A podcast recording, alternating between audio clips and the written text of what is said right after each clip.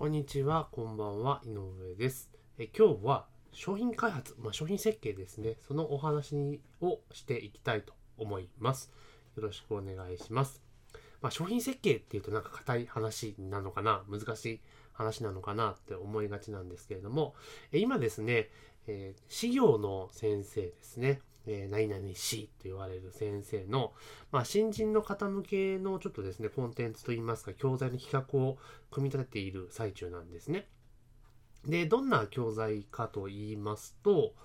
要は、師匠の先生方っていうのは、まあ、資格試験を受けてですね、えー、一生懸命勉強して、で受験をして合格して、で、えー、研修を受けて初めて、えー、何々師という、えー資格を得ることができるんですよね。要は侍業と言われるものになるんですけれども、でまあ実際ですね、あの今師業の方とですねお仕事を進めようと準備をしているんですけれども、まあいざ師業になって資格を取ったぞと、じゃあこれからまあ独立して事務所を開いてビジネスを師業としての活動をしていこうと思った時に直面する問題があるそうなんですよ。でそれが何かっていうと、お客さんをどこから連れてくればいいのかとか、えー、え何をどうすればいいんだ、要はその実際自分のその士気をですね、侍業ですよね、できたスキルとか知識とかそのやれることですよね、それをどうやって、まあ、商品サービス化していくのかとかお客さんを呼んでくるかっていうところが実は全然分かってなかったりというか、どうしたらいいのか分からないっていう方が実は本当に多いそうなんですね。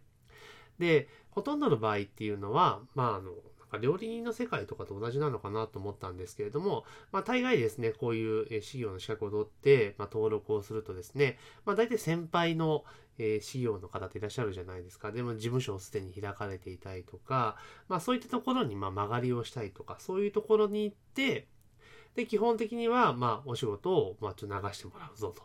いうような感じで、まあ、徐々に活動を広げていくっていうのがなんか一般的だったのかなっていう感じをしています。話を聞いていると。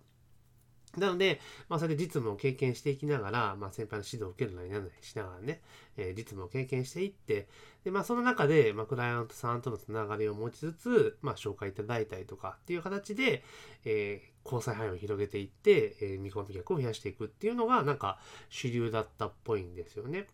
まあ、ただ、今ってもう結局はそんなことしなくても、まあ、ウェブ媒体とかそういったものをうまく使っていくことによって、まあ、集客ってできちゃうじゃないですか。できちゃうんですよね。ただ、あのさっきも話した通り、その自分の商品、どういう商品を作るとかサービスを作るっていうところが、やっぱ全然追いついてないんですよ。だからその自分自身の商品サービスっていうものが出来上がってない中で集客したって当然売れないじゃないですか。なんですよ。だから、あ、ここちょっとビジネスチャンスがあるなと思ったので、要は、事業の先生方の、まあ、商品サービスの設計のお手伝いっていうところ、プラスアルファ集客。で、集客に関連するサービスって結構いっぱいあるんですけれども、その商品サービスの開発とか、そのそういう支援っていうのは、実は全然サービスなかったんですよね。なので、今回、えー、そこの部分をターゲットにして、実際やっていこうというふうに思ったんですよ。なので、今回は、まあそういった形で、事業の先生方向けの、まあ商品開発サービスっていうのを展開していくことにしたんですね。で、これも、じゃあ、私自身はね、どうやってじゃあお客さん集めていくんだっていう話なんですけど、これももう本当セオリー通りですね。えー、まあ当然方法を使って集客するんですけれども、まずは、まあ小冊子、えー、その事業の先生方向けの小冊子を作って、で, でそれを、まあアドレスと交換にダウンロードいただいて、で、まあそれをやっていく中で、